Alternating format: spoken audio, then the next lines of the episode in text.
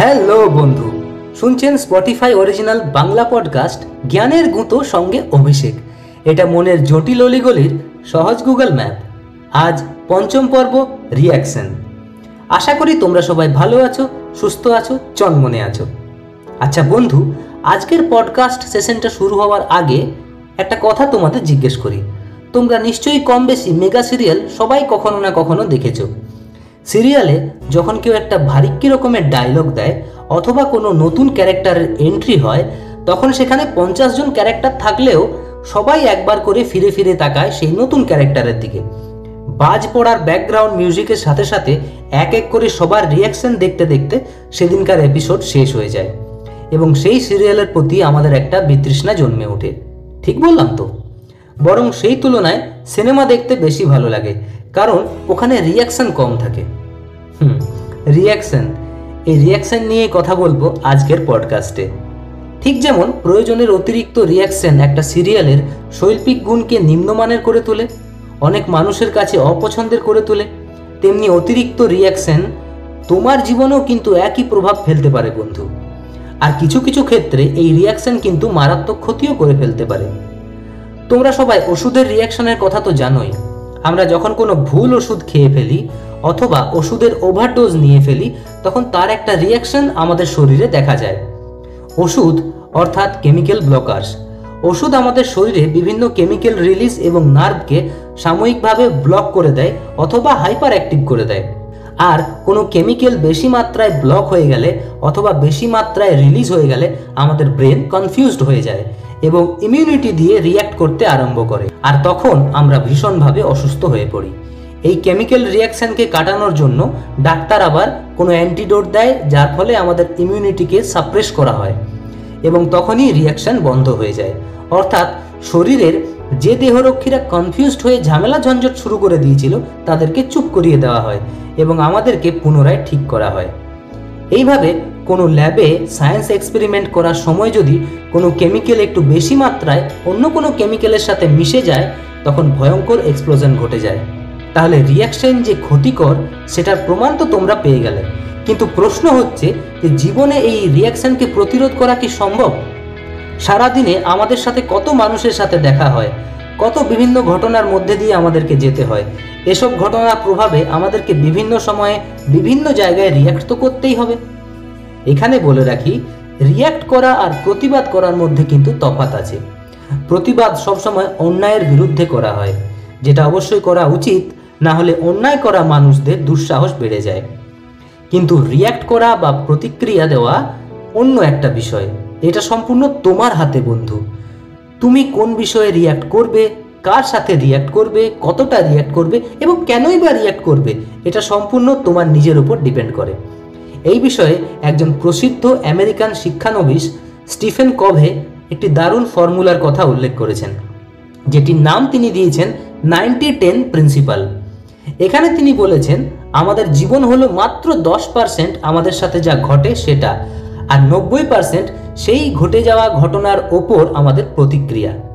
অর্থাৎ, আমাদের সাথে যদি খারাপ কিছু ঘটে, তাহলে তার ইম্প্যাক্ট জীবনে মাত্র দশ পার্সেন্টই পড়বে।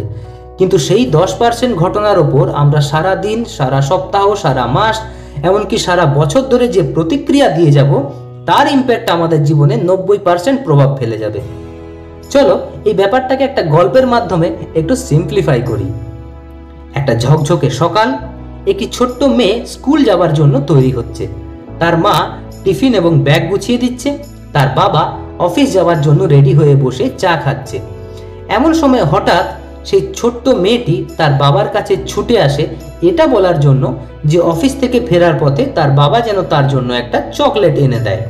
এবং সেই ছুটে আসার দরুন তার বাবার সাথে তার একটা ছোট্ট ধাক্কা লাগে, বাবার হাতে চায়ের কাপটা পড়ে যায়। বাবার পরিষ্কার ড্রেসের ওপরে চা পড়ে যায় এবং তার বাবার গরম ছ্যাঁকাও লাগে। এই সময় সেই ছোট্ট মেয়েটিকে তার বাবা অত্যন্ত রূঢ়ভাবে একটি ধমক দেয়। এটা তুমি কি করলে? দেখতে পাচ্ছিলেন আমি চা খাচ্ছি? ওভাবে কেউ ছুটে আসে? এখন আমাকে আবার পোশাক বদলাতে হবে। চুপচাপ গিয়ে বসো ওখানে।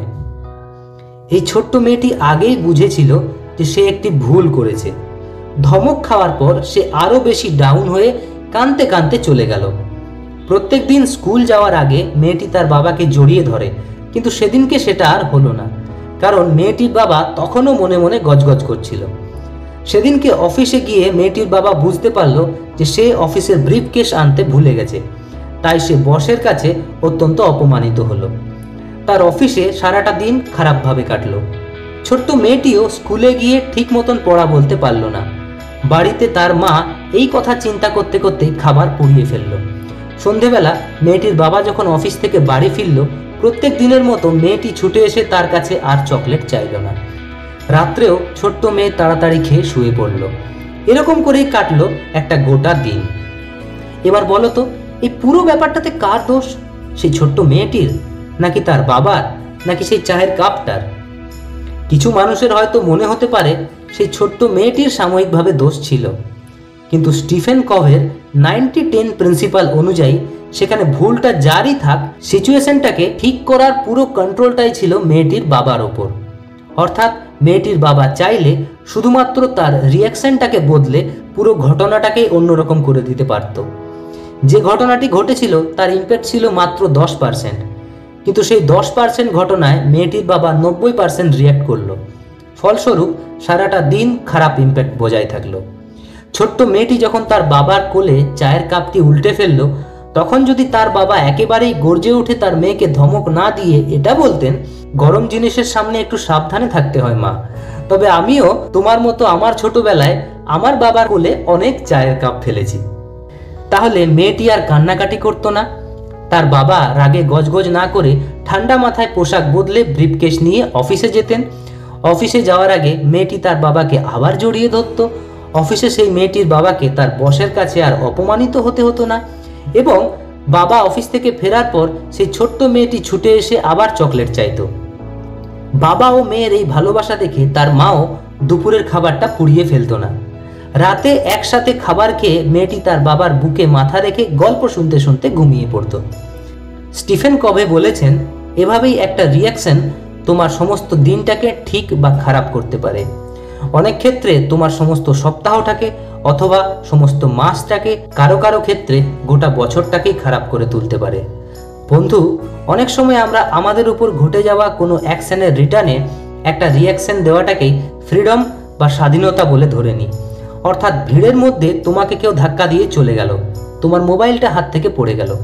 তুমি সঙ্গে সঙ্গে তার উদ্দেশ্যে একটা অভব্য ভাষার প্রয়োগ করলে মনে মনে এবং তার সাথে না জানি আরও কত কি বলা শুরু করলে। দায়িত্ব জ্ঞানহীন লোক একটা, হাতে সময় নিয়ে বাড়ি থেকে বেরোতে পারে না, রাস্তায় গিয়ে লোকদেরকে ধাক্কা মারে মা বাবা সময়ের জ্ঞান অবধি শেখায়নি, ইত্যাদি ইত্যাদি। তো মোদ্দা কথা হচ্ছে, তোমার এই আচরণের ফলে হলোটা কি? তুমি তোমার স্বাধীনতা প্রকাশ করলে। অথচ তাতে না তো তুমি সমাজের কিছু মঙ্গল সাধন করতে পারলে, না তো সেই লোকটাকে কিছু ভালো শেখাতে পারলে, না তো নিজেকে কিছু ভালো শেখাতে পারলে। উল্টে সারাটা দিনের জন্য একটা ঘৃণাবোধের বীজ তুমি তোমার মনে বপন করলে। দিনে চলার সাথে সাথে তোমার সাথে কোনো না কোনো আনএক্সপেক্টেড ঘটনা ঘটবে এবং ততবার তুমি এই ঘটনাটাকেই মনে করবে এবং ততবার তোমার দিন আরও খারাপভাবে কাটবে। অর্থাৎ ঘৃণার বীজ অঙ্কুরোদ্গম হয়ে চারা গাছ হবে এবং সেই চারা গাছ আরও ঘৃণাবোধ তৈরি করে বড় গাছে রূপান্তরিত হবে। এতে তোমার দৈনন্দিন জীবন ক্ষতিগ্রস্ত হতে পারে।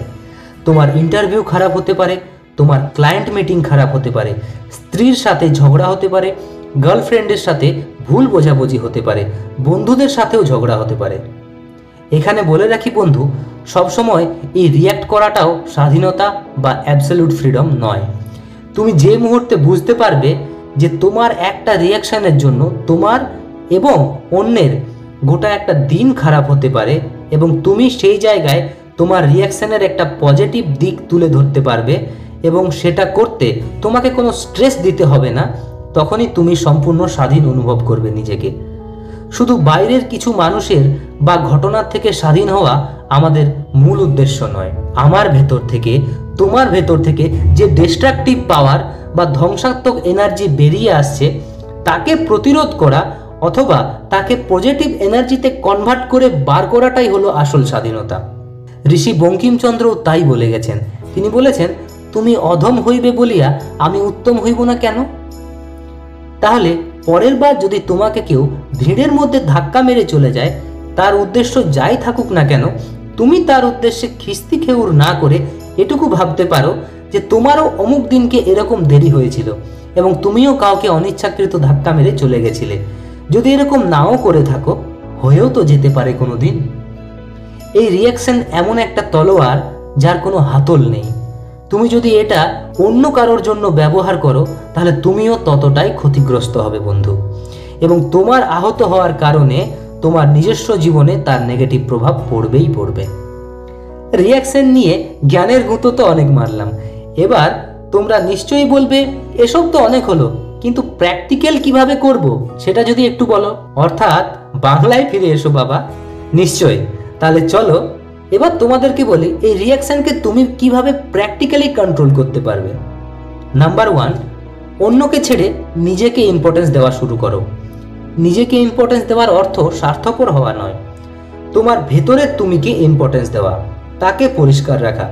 তুমি এটা বুঝতে শেখো যে নিজেকে ভালো রাখাটা তোমার কাছে কতটা দরকারি। তুমি যদি সপ্তাহের মধ্যে পাঁচ দিন নিজের রিয়াকশনের আগুনেই পুড়তে থাকো, তাহলে জীবনে কিছু করে দেখানোর আশা ছেড়ে দিতে হবে। নাম্বার টু জীবনে বড় কিছু করতে হলে আরও ডিপ চিন্তা করতে শিখতে হবে। এই যে আমরা রিয়্যাক্ট করি, এটার আমরা বাহক মাত্র। অর্থাৎ আমার ঠাকুর দাদাকে দেখেছি রিয়্যাক্ট করতে, আমার বাবাকে দেখেছি রিয়্যাক্ট করতে, আমার বন্ধুদের দেখেছি রিয়্যাক্ট করতে, তাই আমিও করছি। ইচ্ছে না থাকলেও করছি। এই গড্ডালিকা প্রবাহ থেকে বেরোতে তোমাকে সাহায্য করবে তোমার সেলফ থিঙ্কিং নিজেকে নিয়ে কিছুটা সময় ভাবা। এটা আমি কেন করছি? এটা করে আমার জীবনে কি বিশাল কিছু একটা ভালো হচ্ছে? নাম্বার তিন, তোমাদেরকে একটা ট্রিক বা একটা এক্সারসাইজ বলে দিচ্ছি। যেটা এই রিয়্যাক্ট করার টেন্ডেন্সিটাকে অনেকটাই কমিয়ে দেবে। এটাকে আত্মপ্রতিফলন বা সেলফ রিফ্লেকশনও বলতে পারো। তোমাকে দিনে অন্তত দুবার মিনিমাম দশ মিনিট চোখ বন্ধ করে এটা অবজার্ভ করতে হবে যে তুমি চুপচাপ থাকাকালীন কি ভাবছ মনে মনে। চোখ বন্ধ করে নিজেকে মনে মনে বলবে, দেখি, ঠিক এই মুহূর্তে আমি কি ভাবছি? আমার মনে এই মুহূর্তে ঠিক কি চলছে? এই প্র্যাকটিসটা তোমার ভেতরে চলা থটসকে অবজার্ভ করতে সাহায্য করবে। এটা করলে তোমার মন খারাপ চিন্তা করা বন্ধ করে দেবে, কারণ সে বুঝতে পারবে যে তার উপরে নজর রাখা হচ্ছে। এতে একবার পারদর্শী হয়ে গেলে রিয়্যাক্ট করার সময় তুমি তোমার মনকে অবজার্ভ করতে পারবে এবং তা থেকে নিজেকে বিরত রাখতে পারবে। চার নাম্বার এবং শেষ টিপস হলো, সব রোগের এক ওষুধ হাসি। বন্ধু, তুমি মন খুলে হাসতে পারো তো? সবসময় রাম গরুরের ছানার মতো গোমরা মুখো থাকো নাকি? তাহলে আমার এই পডকাস্টটা শোনার পরেই আয়নার সামনে দাঁড়িয়ে নিজের মুখটা একবার দেখো তো। নিজেকে দশ সেকেন্ড দেখার পর মন খুলে একবার হাসার চেষ্টা করো তো। বন্ধু, এই হাসির মধ্যে এত শক্তি আছে যে শুধুমাত্র হেসেই তুমি জীবনের সমস্ত কষ্টকে লাঘব করে দিতে পারো।